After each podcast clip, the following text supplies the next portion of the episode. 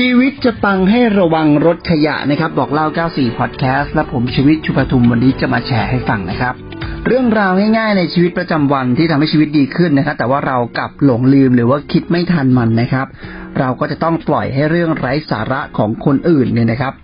อย่าให้มันมาทำให้อารมณ์ของเราเนี่ยเปลี่ยนแปลงไปเราต้องถามตัวเองนะครับว่าคนเหล่านั้นเนี่ยมาทำให้อารมณ์ของเราเนี่ยเปลี่ยนแปลงไปเนี่ยบ่อยแค่ไหน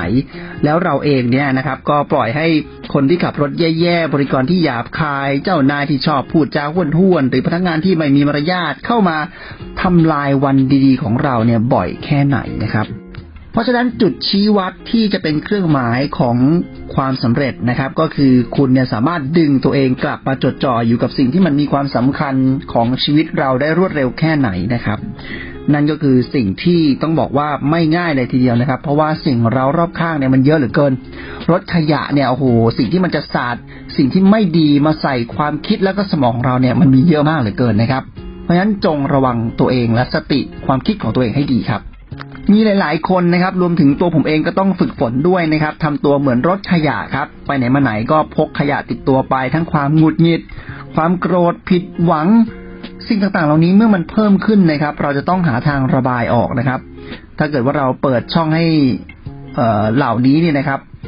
ก็จะมีขยะใส่คุณมากมายจนมันกองพะเนินเลยนะครับดังนั้นเนี่ยถ้าใครสักคนเทขยะใส่เนี่ยเราต้องไม่ถือสานะครับแต่มันก็ทำยากใช่ไหมฮะแต่ต้องทำครับแล้วก็ขอให้ยิ้มเข้าไว้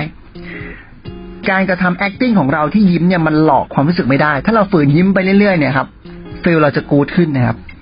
โบกมือแล้วก็อวยพรให้เขาโชคดีไปนะฮะเอาอย่างนั้นไปเลยดำเนินชีวิตของเราต่อไปครับเชื่อเถอะฮะว่าเราจะมีความสุขมากขึ้น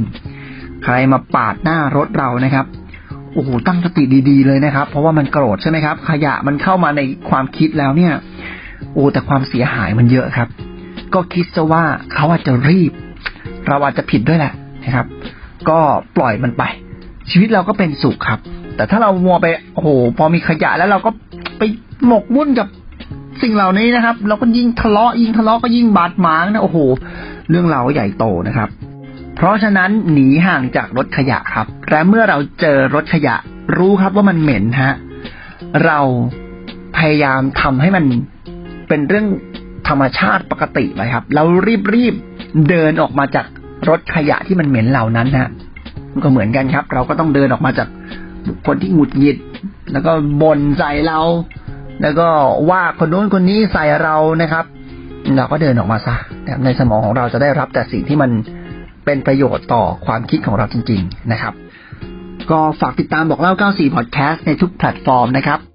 รวมถึง ที วี ไฟว์ เอช ดี ออนไลน์ด้วย ททบ ห้านำคุณค่าสู่สังคมไทย